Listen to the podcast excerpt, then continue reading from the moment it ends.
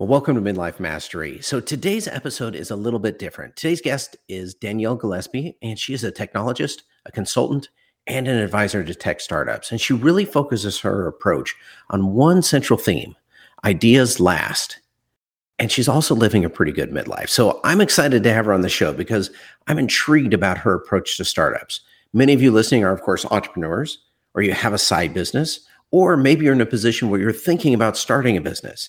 And so she shares the core of her ideas last approach. She discusses where founders tend to get in their own way or even self sabotage their own businesses. She talks about staying relevant in your career after 50 and the advantages of being older in a youthful field. And she also talks about thinking through career changes in midlife. So while you may not have a tech startup, her approach and her ideas go across fields and across situations, especially in the second half of this show, where we really talk about staying relevant and the advantages that midlife bring.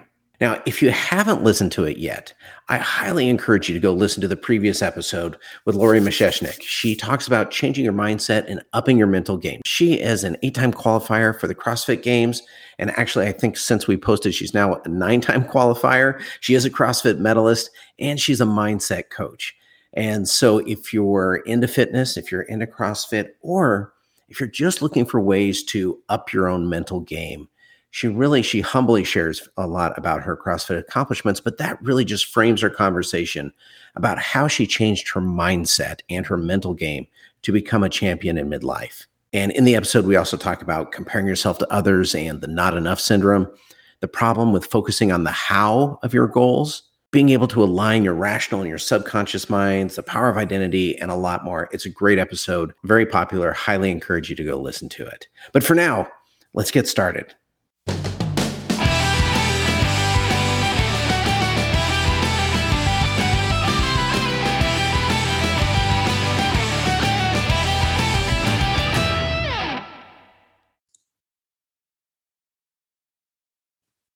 Well, today's guest I'm very excited about is Danielle Gillespie. Danielle, I always like to let people introduce themselves a little bit. So, how do you describe yourself to people? A certified tech geek who likes to drink wine and other spirits and occasionally may have some colorful language. All right. Love it. Love it. So um, I'm guessing that doesn't all fit on a business card. So like no. What, what, what's what's the official business title if someone asked you? So, I'm the founder of Ideas Last, and it's a methodology that I have developed over the past probably five years, maybe the last two years formally, informally over the last five years. And it's sort of come out of my experience, either both as a startup founder and networking with other founders, and then transitioning to mentoring and consulting to startup companies. Well, let's jump right in right there. So I, am very curious. I've been wanting to find out more about it. What what is Ideas Last? So Ideas Last is this concept that you know you have this. You may have a great idea for for a company or a business or a product, and you have to be passionate about your idea, but you also have to be coachable. You have to be open minded and you have to understand that that great idea, that initial spark, might not thrive in the place where you thought it would thrive.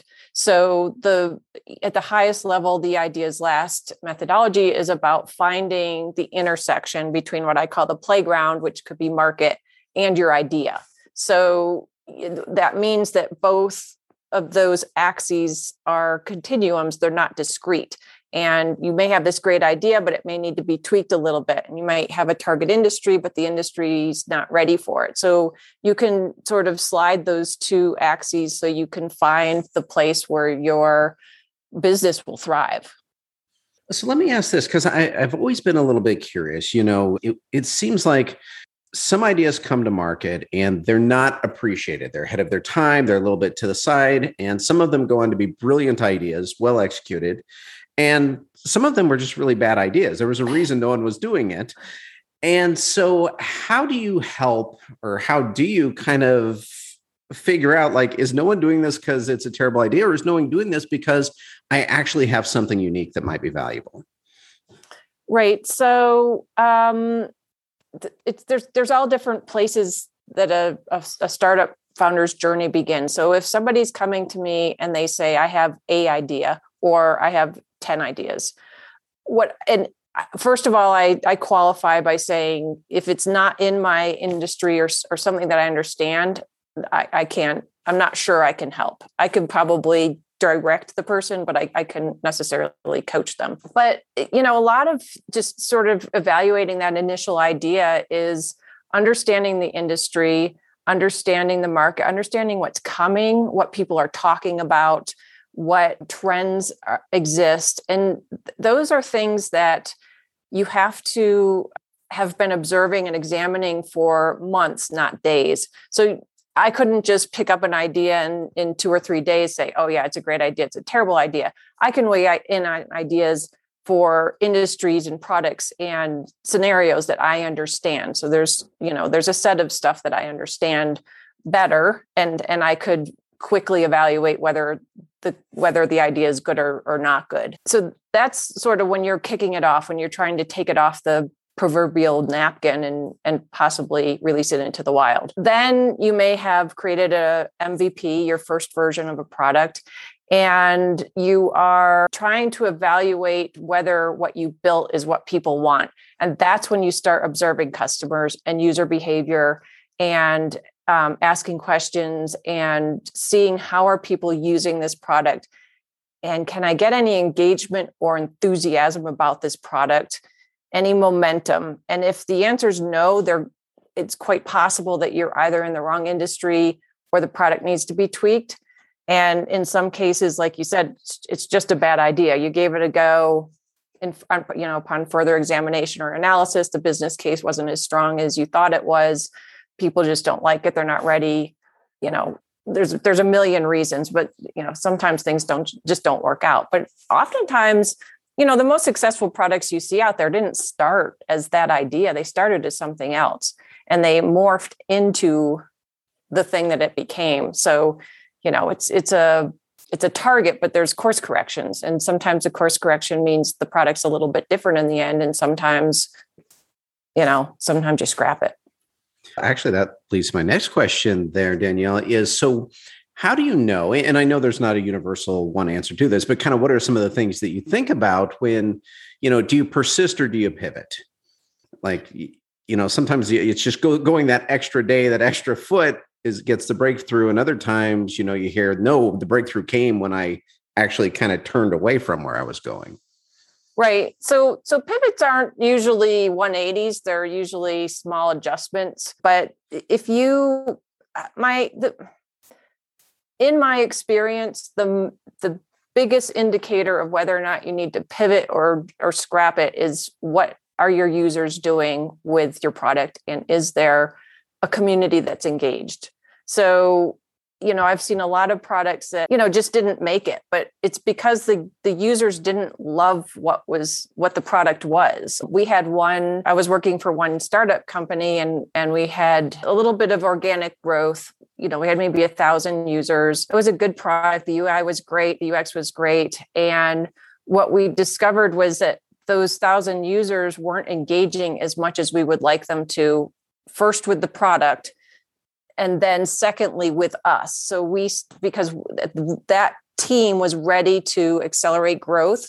So we thought let's go to the user base and see you know our power users are the people who've abandoned you know, eh, see what we can what information we can glean from that community. And we really couldn't get much information at all which to me was a red flag. There's something wrong with this product if the power users won't even respond and and tell you what's good or bad or what market you should you know like what are, what should be new features. You know usually if if the the consumer's engaged either violently against or violently for you you're onto something. If it's a bunch of like eh, mm, you, you should probably rethink your strategy during the pandemic, you know, people were laid off, people rethought their lives. I think suspect a lot of people have been thinking about or have started businesses, tried to launch products, tried to, you know, get it out there, especially maybe those of us kind of who would be listening to this podcast who, you know, are over 50 and, and kind of looking at career choices and career changes, whether those were voluntary or kind of forced upon them. So you, you, mentioned the ideas. Last part of that is just the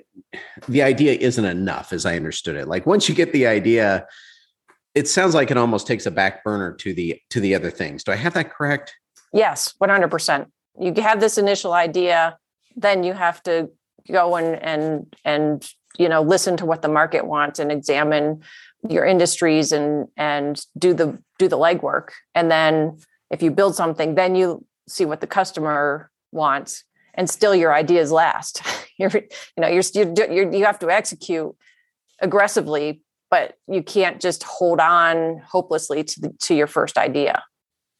You may have just answered that this right there but what what do most people do like if, if you're out there helping them push ideas last, I, I guess they're putting ideas first. But where does that? Where do they get stuck on that? Or, or maybe a, a better question is, where do they get in their own way when they've got this idea that they're very passionate about? So it's it's usually there's you know either some slowdown in growth or user acquisition or some slowdown in user uh, interaction with the product and the the team is usually looking for a way to step on the gas and accelerate growth. And some teams will then say you know we need we need a fresh set of eyes on this. We need to figure out you know what what, what do we have to do to go from a thousand users to 10,000 users?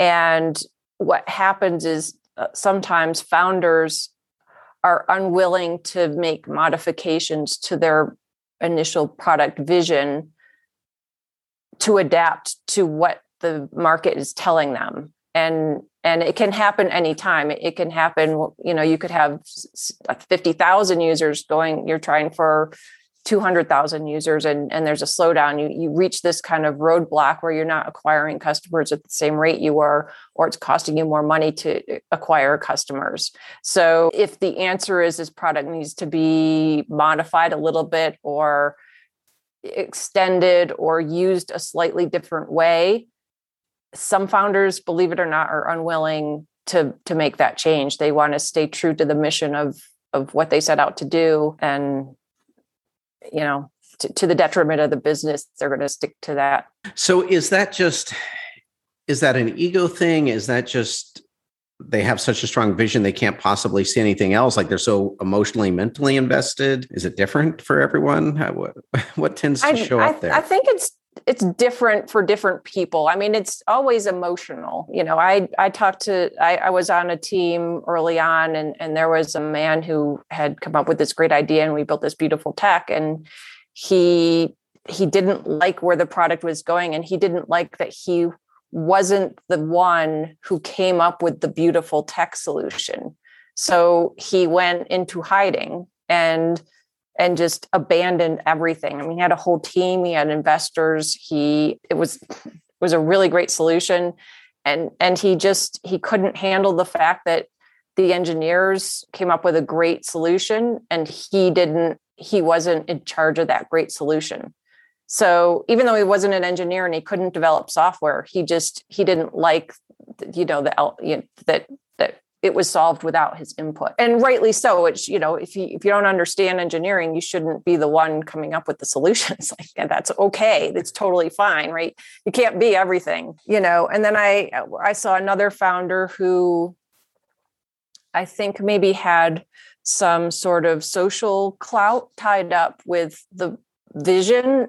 And again i think it was a very emotional issue to to to move off of the initial vision because of this social clout that resulted from bringing the product into the world. And it, it's it's too bad the product ended up dying and the company you know went out of business.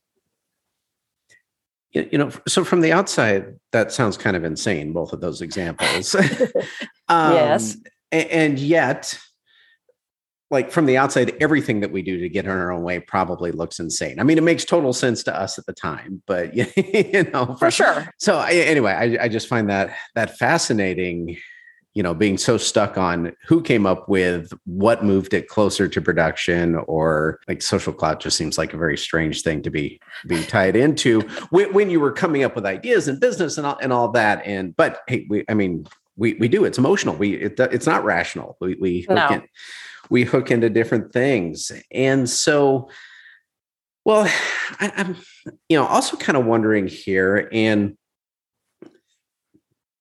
so I was talking with someone who who's in tech and he, he you know oversees a, a- team of now this isn't startup eh, world at all. This is you know very established business but oversees a, a team of software folks. And I just kind of made the comment that you know he you know he was 50 he was too old to to learn new programming languages so he really left that up to his team and, and while on one hand I get from a management sense it probably makes sense that you know that the, the experts are doing the work and the manager's managing the work. But on the other hand, it was such kind of a defeatist um, mindset. I was like, well, I'm 50. I don't feel too old to learn something new. yeah. Like, like if I stop learning, I don't have a job anymore, you know? So I, but I, I get that, you know, people feel that way, especially, you know, thinking about tech, thinking about startups that, you know, we think of those as being very young, very dynamic industries. So where is the place for those of us, you know, 50s and beyond it, to fit into startup land and tech land? And, you know, are, are we irrelevant? Is, I mean, obviously not. I hope not. I'm gonna. I think after this uh, interview, I'm gonna go crawl under my bed and start crying. no, no, no, because you are clearly succeeding at it. So I guess I'm looking to you for for kind of that, you, you know, been there, done that voice of, you know, what do we miss or, or or what do we have to bring to the table that, that maybe a lot of us don't see in ourselves? Right. So I, I actually, I mean, honestly, spent a lot of time thinking about this over the last probably three years, and I I read a lot of books. I listened to a lot of podcasts. I was really thinking, what the heck am I going to do with the rest of my life? Because I, I don't, you know, my my kids went to college. I was winding down Court Guru, and I I just thought, I this can't be it. I mean, like, sure, I love to golf, but I'm, you know, that's I can do that once a week. So I I through the reading and, and sort of the research and the the trying to understand what to do next, everything I heard and, and listened to said, find the thing you love to do, right? So if you love programming, keep programming, keep learning, keep you can be just as good as someone out of probably better than someone out of college because you could manage, you know, your emotions a little bit better and you have experience and you've seen a million things. But you know keep doing that. So for me i love working with startups. I love tech roadmaps. I love understanding product market fit and i i, I love interfacing between the engineers and the marketing and the sales to to create this this beautiful product that that customers are going to love. That's the thing that really gets me very excited. So and, and every time i kept going back to that I, I, kept thinking this makes me happy. And i would think about taking a different kind of job and i'm like oh you know that makes me tired. That makes me not happy. You know so i, I think that it no matter what you love you just keep doing that thing you love and then you're when you're learning in that area you're more excited to learn you have better retention but you also usually and have a lot of experience and a lot of skills so whatever it is that you're doing like for example i'm doing this ideas last i've got a lot of experience and a lot of reps put into startups in, in all phases of startups and and all of the things you need to do. So i love helping people succeed in that area. And it's it's funny because it, it actually did take me a while to get there and i i was talking to various friends who's again like kids had gone to college and they were, had been had been professional women. They chose to stay home and raise their family but they were in the same situation where they're thinking what am i going to do now? Like i can't i can't do nothing. And but but very insecure about finding jobs and thinking well who's going to hire me? And i'm irrelevant and, and it's just not true and i would i would be saying to them oh come on just go apply for jobs. You can do anything you want. Just you know like just find some who cares if someone says no? Who cares if you know you're working for a 20 year old it's gonna hurts inside, but it could still happen. But it's okay. And you know, a lot of these, a lot of my friends came back to me and said, "Guess what? I got a job, and I'm so happy." And I'm thinking, well, why am I not taking my own advice? so, so I, I just I think that you know, number one, if you're passionate about what you're doing, it, or, or what you're doing excites you who cares how old you are? And and secondly i think that people with experience can bring a lot of value to a team that is coachable and open-minded. So if you have you know i work with startup teams that are all different ages and every single one of them is so appreciative of the experience the input the help. Even if you're only telling someone guess what a million people before you made this mistake it's okay. Or you know and when you're a startup founder you, just think everything you do is the worst thing in the world if it doesn't go right and it, it's that's just not true. So even having someone say guess what? I've been there. You'll get over it. It'll be fine is, is super helpful for founders. So you know the, the, the experience really helps not just the knowledge and and the the hard skills but the soft skills too. It does seem to to be a difference that that experience makes is that soft skills piece you know the connections the the bigger picture. Like i mean what from what you're talking about it's seeing how a lot of pieces fit together that someone earlier in their career probably doesn't have experience with all those pieces yet. You know they may be very exactly good. and it's and it's just it's just needing more experiences it, it's not eh, eh, it doesn't have anything to do intelligence or ability it's it's just those experiences and I'm I'm a prime example. When I first started working in my 20s, I was a terrible employee. I thought I knew everything.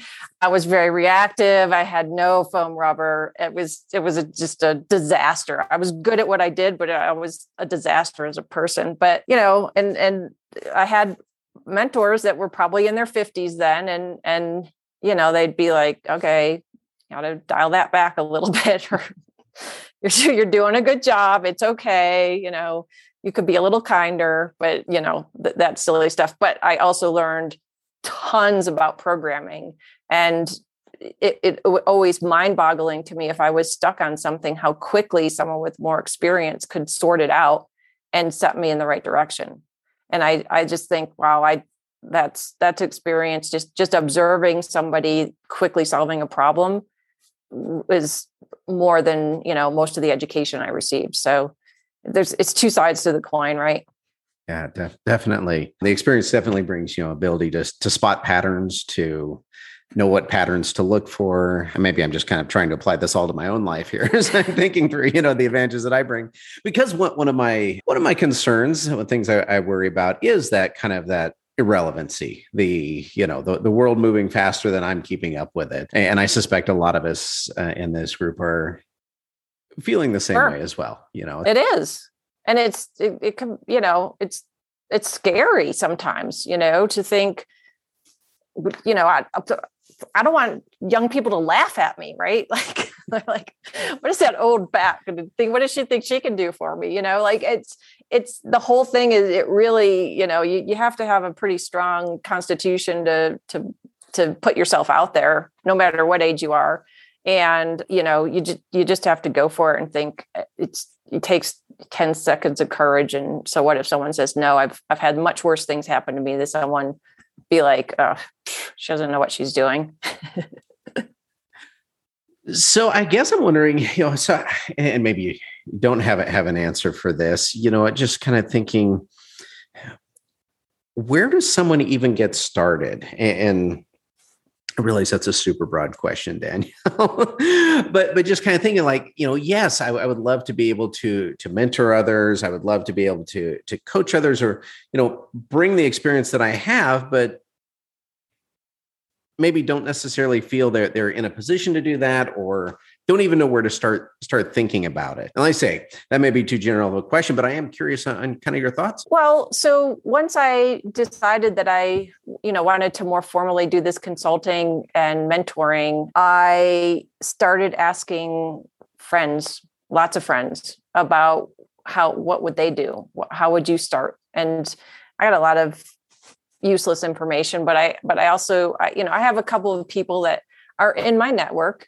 that I have always been great sounding boards and have always provided really good advice. So, you know, I, I just started asking those people, you know, what do you, how would you get started doing this? How would you network? How would you start building a client list? And then one of the things that I did was I hired, so I, I knew what I wanted to do, but I had no framework or no methodology to describe what I did. So eh, everything about Ideas Last was sort of in my head, but I didn't have a way to call it that it what I'm, you know, what I had been practicing had no name. Mm. So I I did hire someone to help me put some framework around what is Ideas Last and what's important and, and what is this methodology and and how do we talk about the experience that I can bring to the table or, or, what could i what service could i provide to startups? So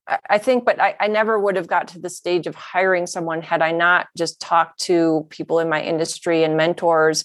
And honestly i looked at probably 150 job openings job applications and and thought would i do i want that job? Yes or no. And that helped me frame what I wanted, what I ultimately wanted to do. And I think some of these job job boards are i think there's a lot of opportunity for these these posting sites to get be better. It's still kind of good for research right? And it, it's good to like look at a job and envision yourself and then think yeah yes no closer farther away. You know i don't i don't think anyone's going to get a job from linkedin posting but I do know that you will find out a lot about what's available in your industry and, and what job titles, what, what roles are being called, what job titles, and you know, you know what kinds of jobs are being offered at different size companies. And it's it's almost like applying to college, right? You think, do I want a big company? Do I want a small company? Do I want a startup? Do I want an established company? Do I do I want an executive level position or do I just want to do what I love? Do I, you know, so you just start eliminating all the things that you don't want to do by looking at you know hundreds of job postings then eventually you, you should you should get to a place where you find something that you do want to do. I think that's really really good advice. I, I suspect that uh, a lot of people are just going for the job versus eh, not even asking those questions. And that certainly, well, one, not only narrows down the job search for you, so you're not just applying to everything in the world, but it seems to up the chances you'll actually find a job that you want to have on day two. So I am curious the uh, person you hired to help kind of put a framework around what you were thinking, what's their job title? I, I, I wouldn't even know who to look for. like person to help me think through stuff. that's that's actually a really good question. So so it's Microfame Media. It's Michael Shine. It's a person who probably introduced us, and I don't. I honestly don't know how I would tell you how to find him. I found him through a podcast. So, like I said, I had been doing a lot of research. I listened to a lot of audiobooks. I listened to a lot of podcasts and they weren't they were not what i would categorize as self-help.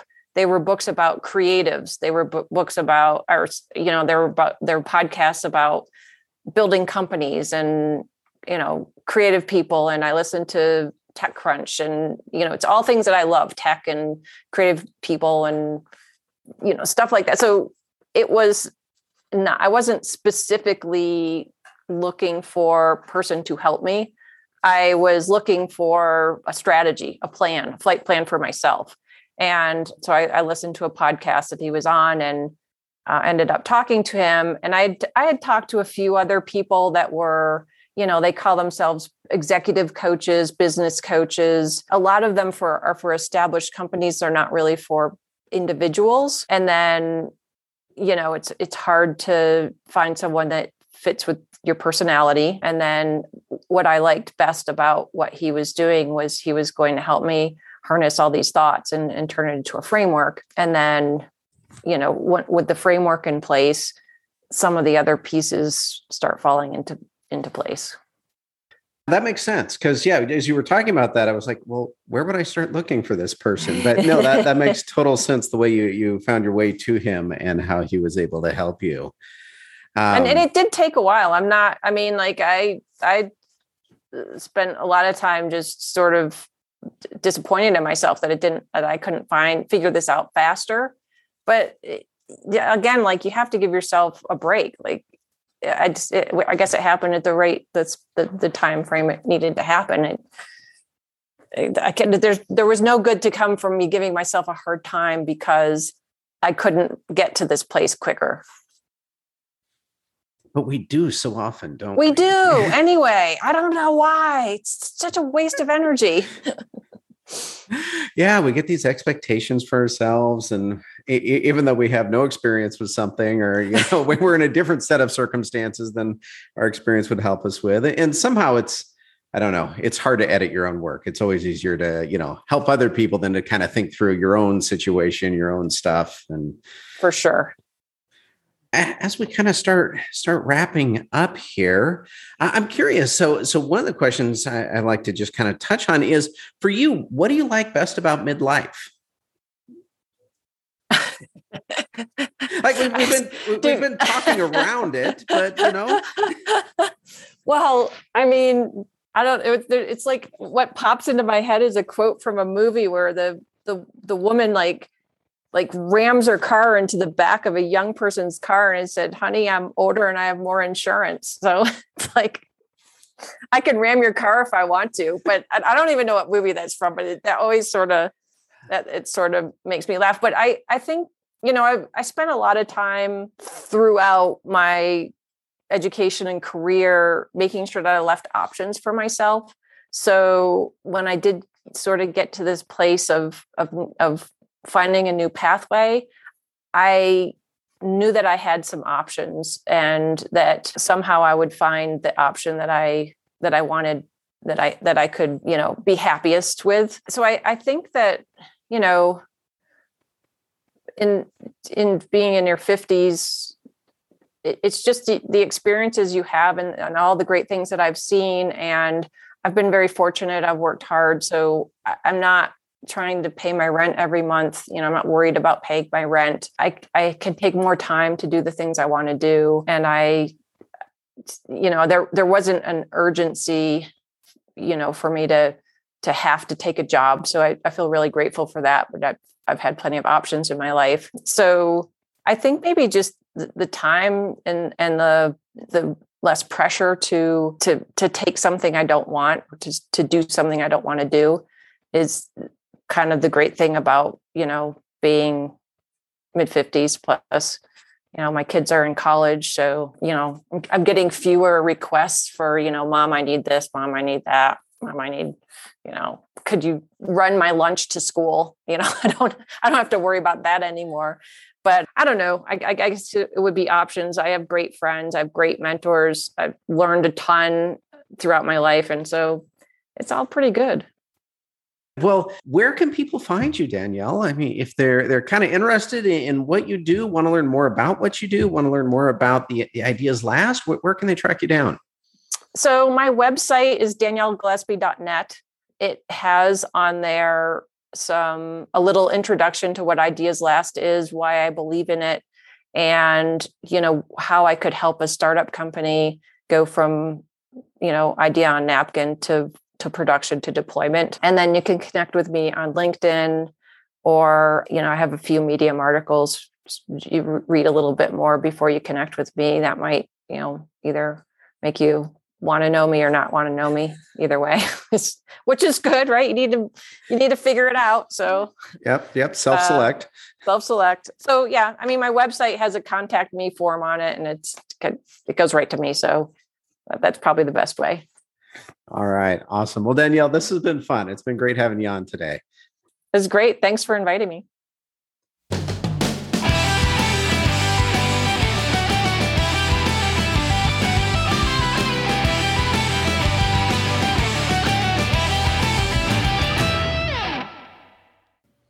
thank you for listening today. I really hope you enjoyed the episode with Danielle. In fact, I'd love to hear what you thought about it. You can uh, get in touch with me several ways. One, you can just leave a rating at lovethepodcast.com forward slash midlife mastery. You can also connect with me on Instagram, which is just at midlife mastery podcast. You can leave a message on, on the post on the website, midlifemasterypodcast.com. Anyway, lots of ways to get in touch with me. Would love to hear what you think about it. And also, what ideas you're applying to your own life. Now, we are up to listeners in, I think, 39 different countries now. So I'm excited about the growth. I'm excited about the people around the world really tapping into the idea that we can make midlife fantastic. That this isn't our time to slink away, but rather it's our time to shine. So thank you for coming along on this journey. Please bring others into it because I believe this is such an important time of life and we all have so much to offer the world. Go make it a great day. Let's play bigger.